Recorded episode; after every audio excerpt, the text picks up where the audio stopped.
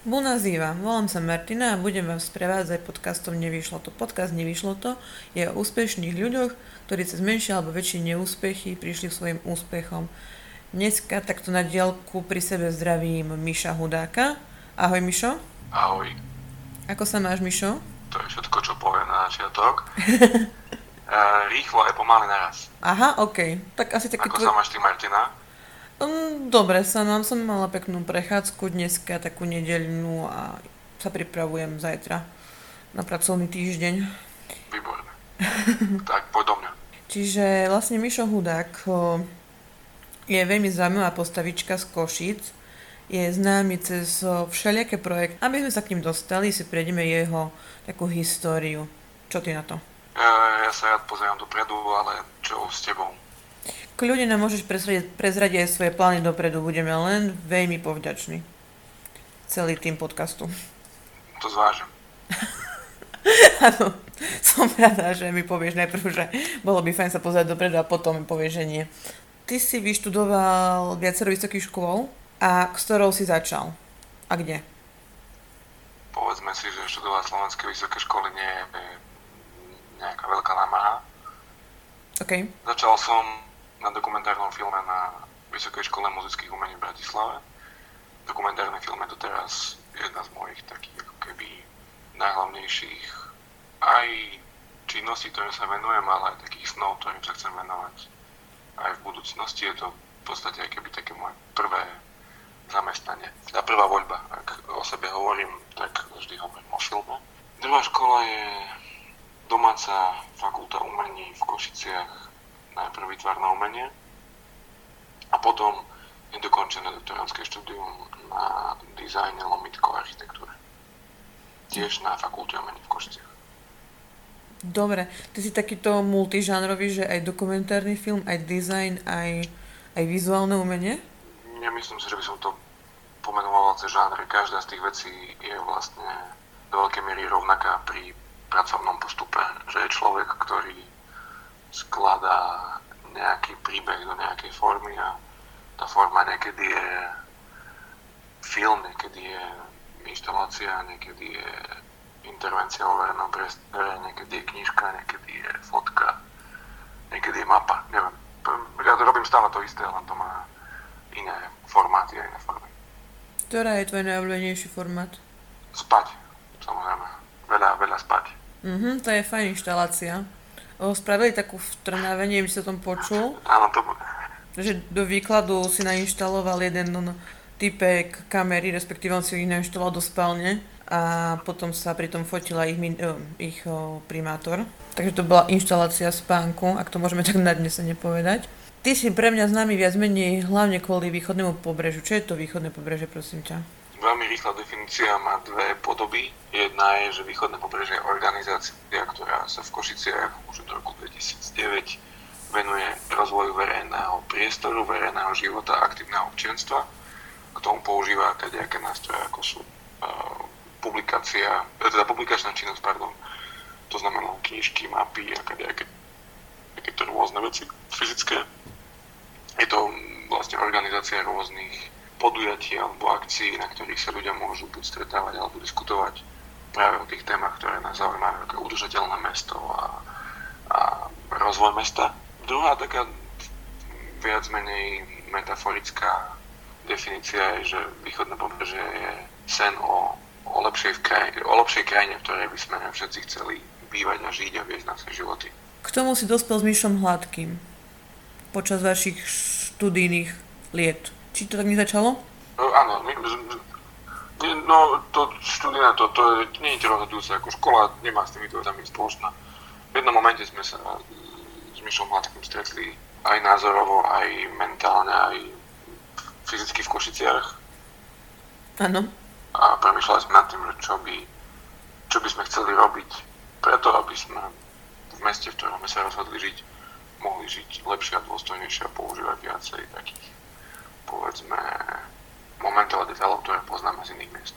A takto úplne veľmi spontánne, bez nejakých veľkých plánov, vtedy vzniklo východné pobrežie, ktoré sa potom v jednom momente aj zoficiálnilo do podoby občianskeho združenia, a všetko potom je už v podstate ako keby taká intuitívna cesta, ktorá v jednom momente začala byť troška, povedzme, že organizovanejšie, ale doteraz to nemá žiaden profesionálny alebo nejaký taký hierarchický štatút. A podaril sa nám tento cieľ, keďže vlastne ste už začali nie včera, ale pred pár rokmi, alebo sa k nemu približujete? No, z tých prvých rokov sme sa rozprávali o tom, že to, čo sme si vymysleli, to by sme chceli dosiahnuť, že mať z mesta Košice štandardné európske mesto so štandardnými európskymi atribútmi. Na jednej strane mesto Košice ním je. Je to štandardné mesto v Európskej únii, štandardné stredoeurópske mesto so štandardným urbanizmom a štandardnými problémami, ale keďže sme chceli byť ako keby exkluzívne super mesto so svetovým slankom, tak sme si vtedy povedali, že to môže trvať tak 30 až 50 rokov a možno naše deti si užijú všetky tie veci, ktoré my nestihneme. Čiže keď naše deti teraz chodia do škôlky a do školy, tak verím, že keď im sa narodia deti a budeme starí otcovia, tak možno začneme zažívať to, čo sme si tak predstavovali prvoplánovo. Minule som mala jednu debatu s takým zahraničným človečikom, bol Talian, čo chodí hore dole po svete, bezmenej pracuje v Bratislave, ale zároveň ešte ďalších 4 krajinách.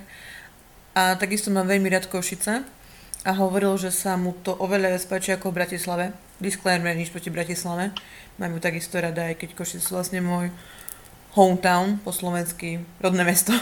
A on hovoril, že podľa neho Košice majú takú dušu alebo taký spirit, vieš, že to je niečo inakšie.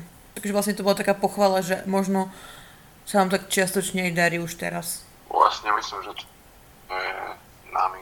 Myslím, že to je tým, že Košice nemajú také silné ekonomické pnutie, že by sa tu diali veľmi výrazné a veľmi rýchle zmeny. Sme v takom závetri, kde sa veci tak troška keby inak dejú, že keď si troška boli v centre nejakom geografickom, tak by nás to tiež asi zomlalo, že by sa tu veľa menilo, neviem, stavieb, veľakrát by sa menila ekonomika. Čiže také keby pohodlné, troška uspaté mesto, že možno to baví na tom, že to nie je také uponáhľané miesto, ale je to príjemné miesto na trávenie života. Určite to nie je miesto na pracovnú kariéru. Tak on to hovoril, že tak akože skôr kultúrne, tak sa mu to viac pozdávalo, že to na ňo viac tak dýchalo tým európskejším. Ale tak to bol jeden z mnoha názorov, tak možno niekto povie, že to je diera, niekto povie, že to je super, niekto povie, že to je dobre, niektorý, že zla. Každý má iný vkus. Vrajme sa k tomu filmu. Je strašne veľa miest, že je veľa miest aj v našom okolí, ktoré majú svoju vlastnú autentickú atmosféru. Neviem, Katovice, Brno, Ivano-Frankivsk, Miškolc, dookola sa je to imenovať strašne veľa, každý z nich má svoj život, že myslím si, že nejak superiť nemá zmysel, to je jedna vec a nejakú dneska unikátnosť hľadať je naozaj už také prežité, lebo tým, že bolo niekoľko stoviek rokov monarchie a celé divoké 20. storočie, tak celá Stredná Európa je do veľkej miery to isté. A to, že sme v Unii proste 15 rokov už, tak to len potvrdzuje, že všetky tie tendencie, nejaké nacionalistické a nejaké delenie absolútne postráda zmysel. Že tá Stredná Európa tým, že je centrum Európy, je to prirodzené miešanie, akokoľvek ho chceme čistiť a ho možno sa nejak vymedzovať v ňom, tak je to zbytočné. No absolútne súhlasím a ty si hovoril, že fajn, chápem tú geografickú poznámku v rámci Košíc, že nie sme v predmestie Viedne a proste sa okolo nás nesústreďuje mnoho automobiliek, ale vlastne sme takým rozhraním či už tej cesty z Poľska do Maďarska alebo z Ukrajiny na Nemecko, Rakúsko alebo Česko a stále sme boli takým vlastne tým... Prosím? Opýtam sa taká hlúpo, že je... No? že aké cesty, že z Maďarska do Poľska nevedie nejaká extrémne veľká cesta, kamióny nás akože do veľkej miery obchádzajú, vlakové spojenie, ktoré takedy bolo Krakovia a vlak z Krakova do Budapešti už asi 15 rokov nefunguje, že nemáme zase ako keby prehnané očakávanie od tohto. Inak ako keby sú toky teraz, ak boli v 17. storočí alebo 18. alebo 19. teda toky tovaru a toky ľudí.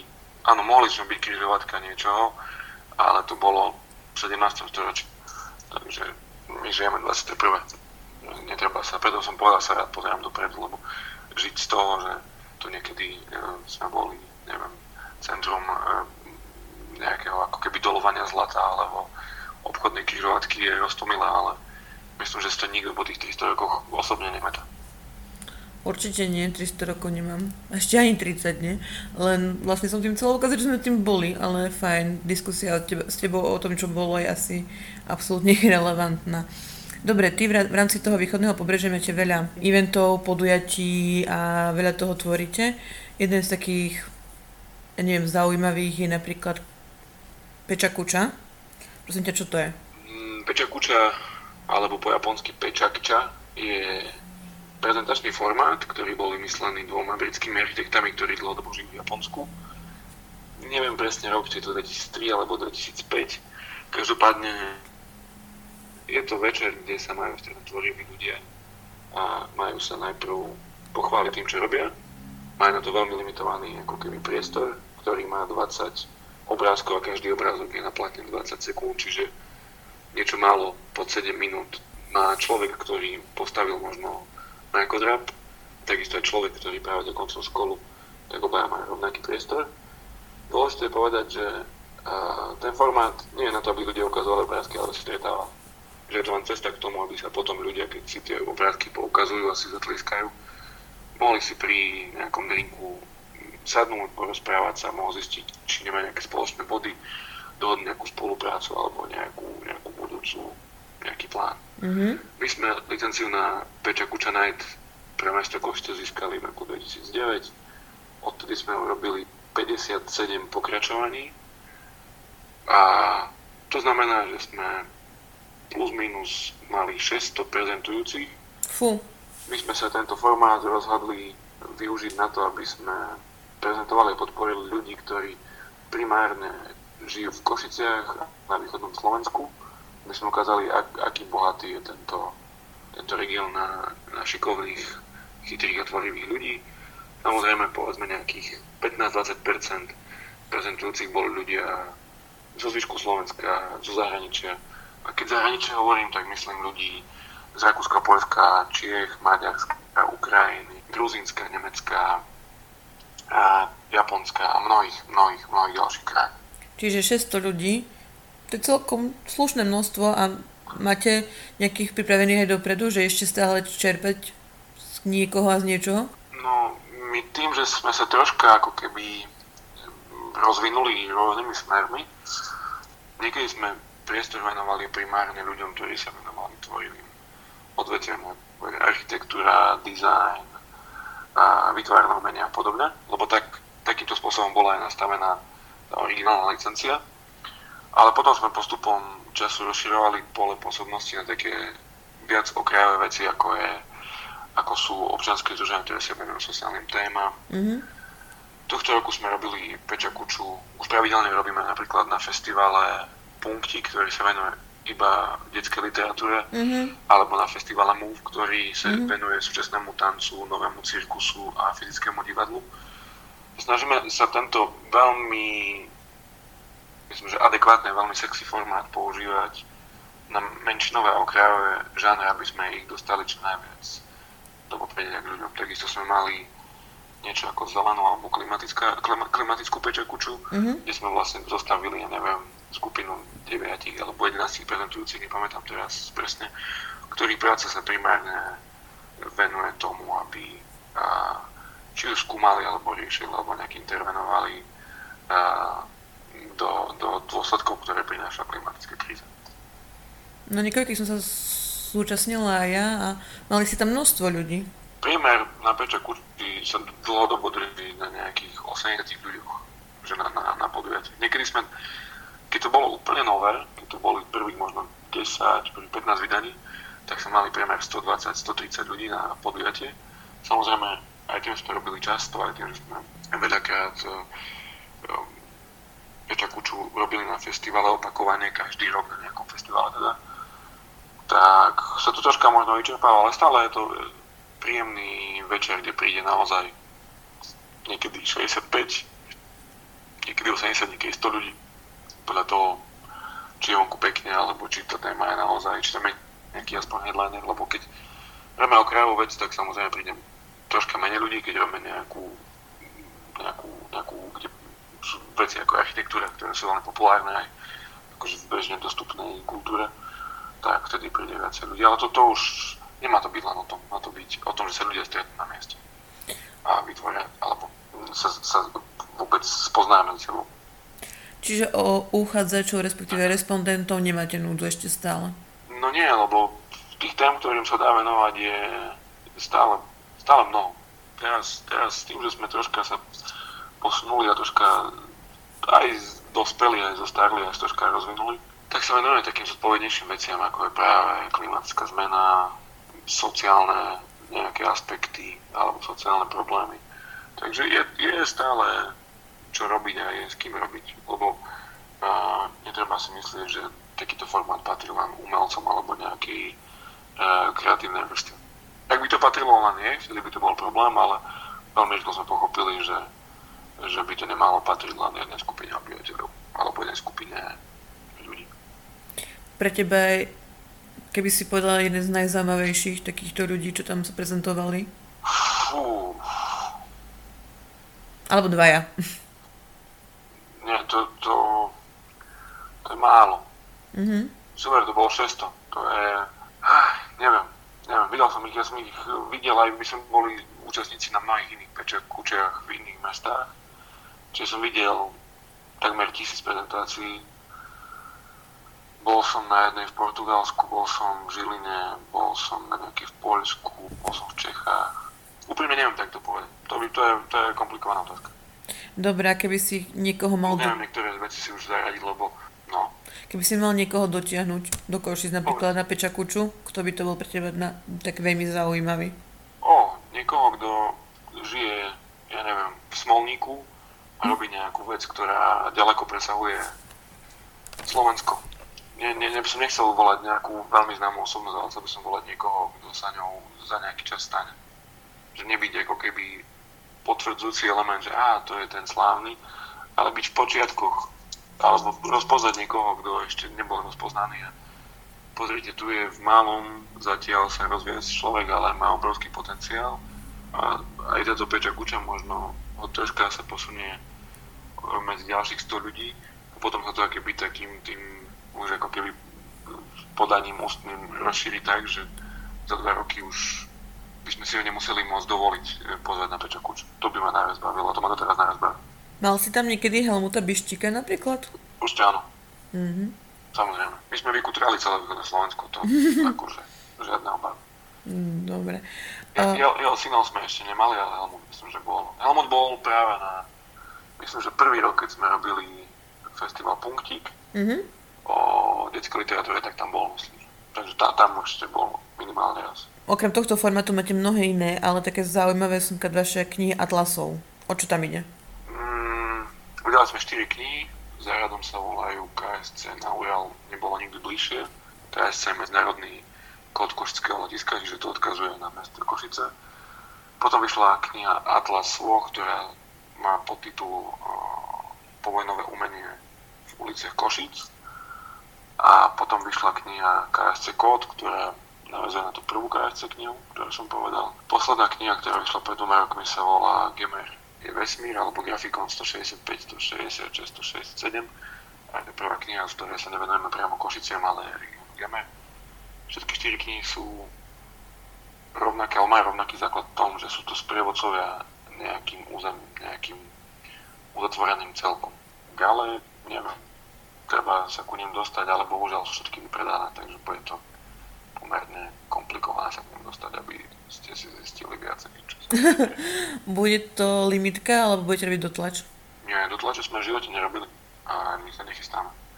Čiže kto to premrhal, budeme sa počkať na ďalšiu knižku. Je v pláne? Ktorá bude úplne iná, samozrejme. Takže máme sa na čo tešiť a rýchlo nabehnú do Artfora a vykúpiť tam. Pripraviť peniaze. Dobre. Presne tak, alebo keď opäť rozbehneme náš web, tak tam budeme mať ako vždy e-shop a tam sa dá dostať ešte jednoduchšie. Takže pripraviť prstiky a platobné karty, aby sme to objednávali. Dobre. A to si povedala ty, áno. Tak keď nerobíte dotlača, je to iba limitované, tak ak má niekto záujem, čo je len vedieť, alebo to aj mať, asi nemá inú možnosť. Nie. Mrzí ma to, ale my žijeme veľmi analogovým spôsobom. Takže, alebo tvoríme analogovým spôsobom, čiže treba sa ku tým knihám vytvoriť nejakú, teda vydať nejakú snahu, aby sa to k nim dalo dostať, ale čo je najlepšie, netreba o meste knihy čítať, ale treba to mesto navštíviť a fyzicky v ňom byť a si ho ohmatať. To je také najväčšie posolstvo tých kníh. Lebo veľa ľudí si želalo, čo keby ste robili aplikáciu, alebo čo keby ste robili toho mapu. A vždy poviem, čo keby ste prišli do toho mesta fyzicky a sa ho snažili rozpoznať sami. Dá sa nejaké hodziaké mesto spoznať do 3 dní? Veľmi povrchne určite, ale ak to niekomu stačí, veľmi povrchne spoznanie, že má 10 bodov, ktoré si odškrtne, áno, ale akákoľvek hĺbka alebo akoľvek, že lepšie poznanie je nemožné podľa mňa niekoľkých týždňov na mesiacov. No, lebo ja som tak presne zažovala, že... Ja môžem povedať, že treba asi žiť minimálne taký rok v tom meste, aby si vedel to trošku tak ako bližšie prísť na niektoré veci, ktoré nenájdeš v žiadnej mape tak. A tak. Tak, ja poznám okrem Košic, takže môžem povedať, že ich poznám Bratislavu, Prahu a Varšavu, a to kvôli tomu, že tam istý čas buď študoval, pracoval, zabával sa a opakovane niekoľko 10-krát som sa do nich dostal, ale napriek tomu, akože ich poznám sa v nich troška význam, ale myslím si, že jedine, čo môžem povedať, tak reálne, že poznám, lebo tu žijem v Košiciach. Ale myslím si, že každý, kto má svoje domáce mesto, tak práve to pozná. Ale tie sa dosť rýchlo menia, aspoň teraz vyhúpli mnoho nových budov, či už obytných, alebo biznis a takýchto vecí v rámci Košíc. Ale mesto... To teraz, to je také mesto, nie sú budovy. Budovy sú irelevantné veci. Mesto sú ľudia, interakcie medzi nimi. Čiže skôr ten komunitný život, ktorý sa vytvára. Pohyb ľudí. Ľudia, ktorí prichádzajú a tvoria na tých miestach a požadujú nejaké veci a nejakým spôsobom medzi sebou interagujú. To je mestský život. Mestský život, neviem, sú mesta, teraz poviem Kišiňov, ktorý je hlavné mesto Moldavska. Veľmi pekné. Je to akože v počte obyvateľov je to veľmi veľké mesto, ale zároveň to mesto má veľmi slabý život. Ľudia, ktorí v ňom žijú, nie sú tí, ktorí nejak veľa interagujú. A sú menšie mesta, ako sú Košice, alebo veľkosti, ako sú Košice, je v nich 100-krát lepší, alebo 100-krát väčší život, ako v ktoromkoľvek milionovom meste. Čiže vôbec nesúvisí s počtom obyvateľov, alebo s veľkosťou budov, alebo s množstvom betónu. Toľko ospevuješ tie Košice, že tam pôjdu hufy autobusov žiť? No, ja by som bol, keby ľudia prišli, lebo autobusy prišli na benzín. Joj, myslela som s tými ľuďmi, áno. Joj. Je tak, prepač. Tie autobusy môžeme odparkovať do nejakého parkovacieho domu a to nič neznamená, ale áno, ľudia v tých autobusoch, že nie na autách, ale priamo na autobusoch také množstvo príde. Rozumiem. Dobre, keď spoznať... Mali by sa ľudia veľmi dobre zvážiť, či chcú žiť v Košice. Keď chce niekto spoznať svoje mesto, tak vy ste chceli ukázať mesto Košice aj mestskými hrami. O čo tam šlo? Mestské hry sme robili asi len 3. To by som nechal tak. Poslednú sme robili v 2012.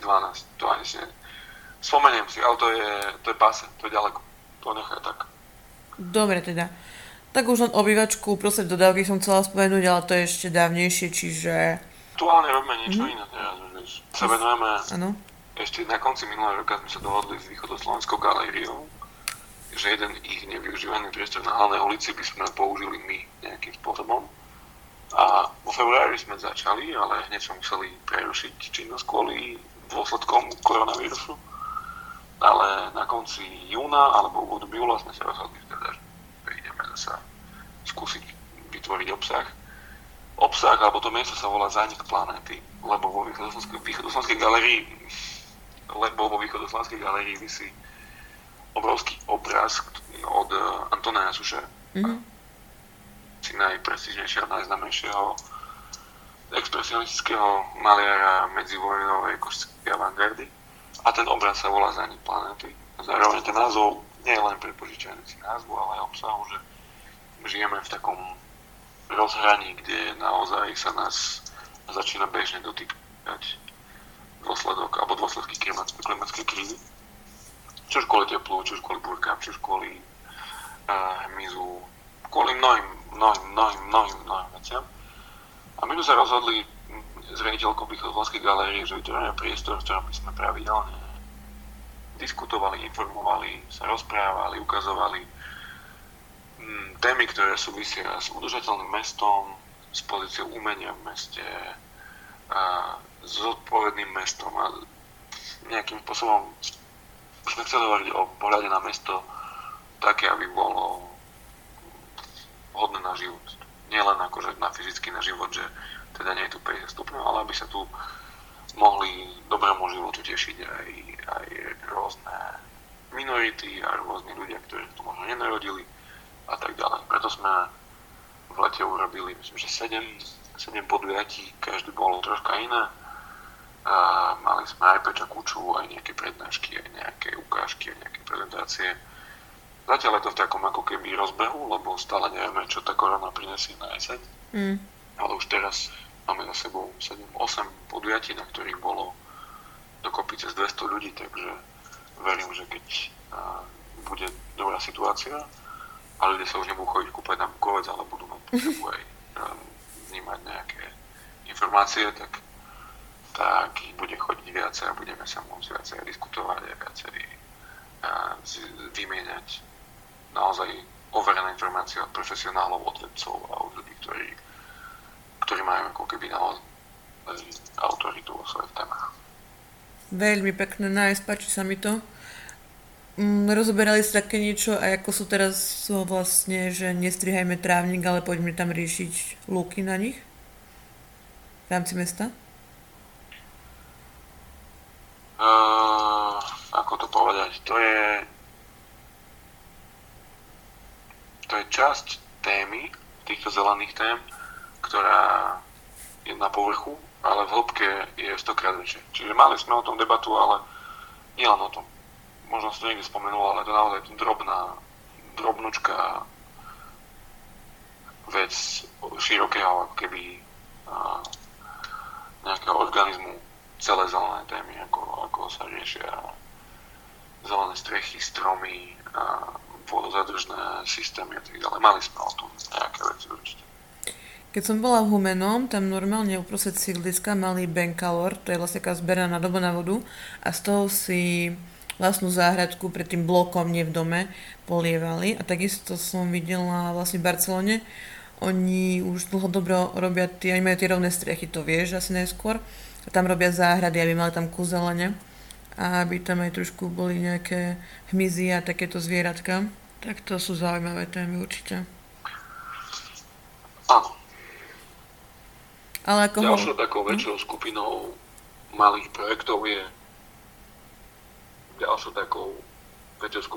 projektov je vrstvy mapy mesta, ku ktorým sme si vyvinuli takú podznačku Kartografický ústav Východného pobrežia. Vytvorili sme už nejakých 14 map, ktoré nejakým spôsobom mapujú Košice. Za posledné 4 roky sme robili mapu starých kín, starých na nových nápisov, nepostavených projektov, názvoslovia sídliska Ťahanovce, židovskej architektúry, vodných stavieb v meste, gastra, ktoré vlastne cudzinci a mnohých ďalších. A toto je taká vec, ktorá má vždy rovnaký formát a dneska sa už dá urobiť taká veľká hrubá, ako keby taký balík tých map. Je človek, ktorý aj stane, a ktorý stane nie, môže vidieť bohatosť vrstiev mesta. Mesta Košice nielen jeho centra, ale aj nejakého širokého okolia. Čiže to je taká vec, ktoré sa tak s radosťou pravidelne venujeme. A vieme ju zakúpiť nielen na vašom webe, aj niekde inde? Alebo sa k nej dostať? Nedá sa kúpiť. Dá sa zobrať zadarmo. iba sa darmo distribuovateľná, ale musí prísť človek fyzicky do Košic zobrať si ju v jednom informačnom centre. Je to v regionálnom informačnom centre? Je, tak nejak, to je regionálny informačný bod, alebo tak nejak. Áno, áno. A hlavne 48, tam sú všetky položené. Áno, tam som v minulosti niekedy robila aj ja. Dobre teda, Michal. Prepáč, Mišo. Žiadny Michal, to som nebola ja, to bolo, niekto tam za mnou kričal. Rada by som ti poďakovala za túto časť nášho rozhovoru a prešli by sme do druhej časti, teda ak s tým súhlasíš? Áno, jasné. Neviem, či si vôbec počúval nejaký podcast, ale ak nie, tak vlastne ti poviem teraz pravidlá. Ide o to 3 otázky, odpoveď je jedna z tých možností a ak to bude teda možné, tak vlastne bez toho, aby si mi vysvetlila, že prečo si si danú možnosť vybral. OK. Dobre, začneme takou farebnou, respektíve nefarebnou otázkou. Napríklad biela alebo čierna? Biela. Dobre. Ďalšia otázka. Takže odteraz sa počítajú tie 3 otázky. Takže prvá.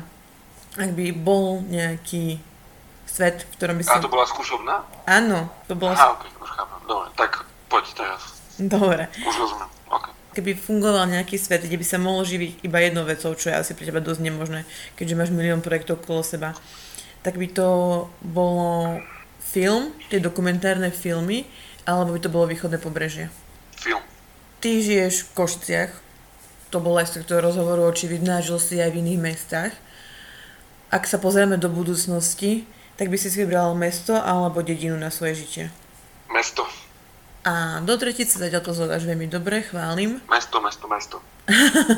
Chceš nám povedať aké? Ako ešte raz? Či nám chceš povedať, že ktoré to bude z tých miest? Bilbao, Berlin, Vieden, Malmo. Dobre, čiže vybral by si si medzi... Ale skôr juh, ako sever. Takže vybral by si si medzi Marseille alebo Košicami? Ó, Francúzsko nie, prepáč. Ak by som mal vybrať Marseille a Košice, tak Košice. Dobre. Tak ďakujem ti pekne za túto časť, zvládol si to výborne. My sa vidíme v Košiciach na najnovších eventov v rámci spolupráce s Východoslovenskou galériou. A ja ďakujem pekne našim poslucháčom, pekný deň, obed alebo večer, kedykoľvek nás počúvate. Do počutia. Podľa toho, čo práve robíte, buďte zdraví a trpezliví. Ďakujem. Do počutia. Čaute.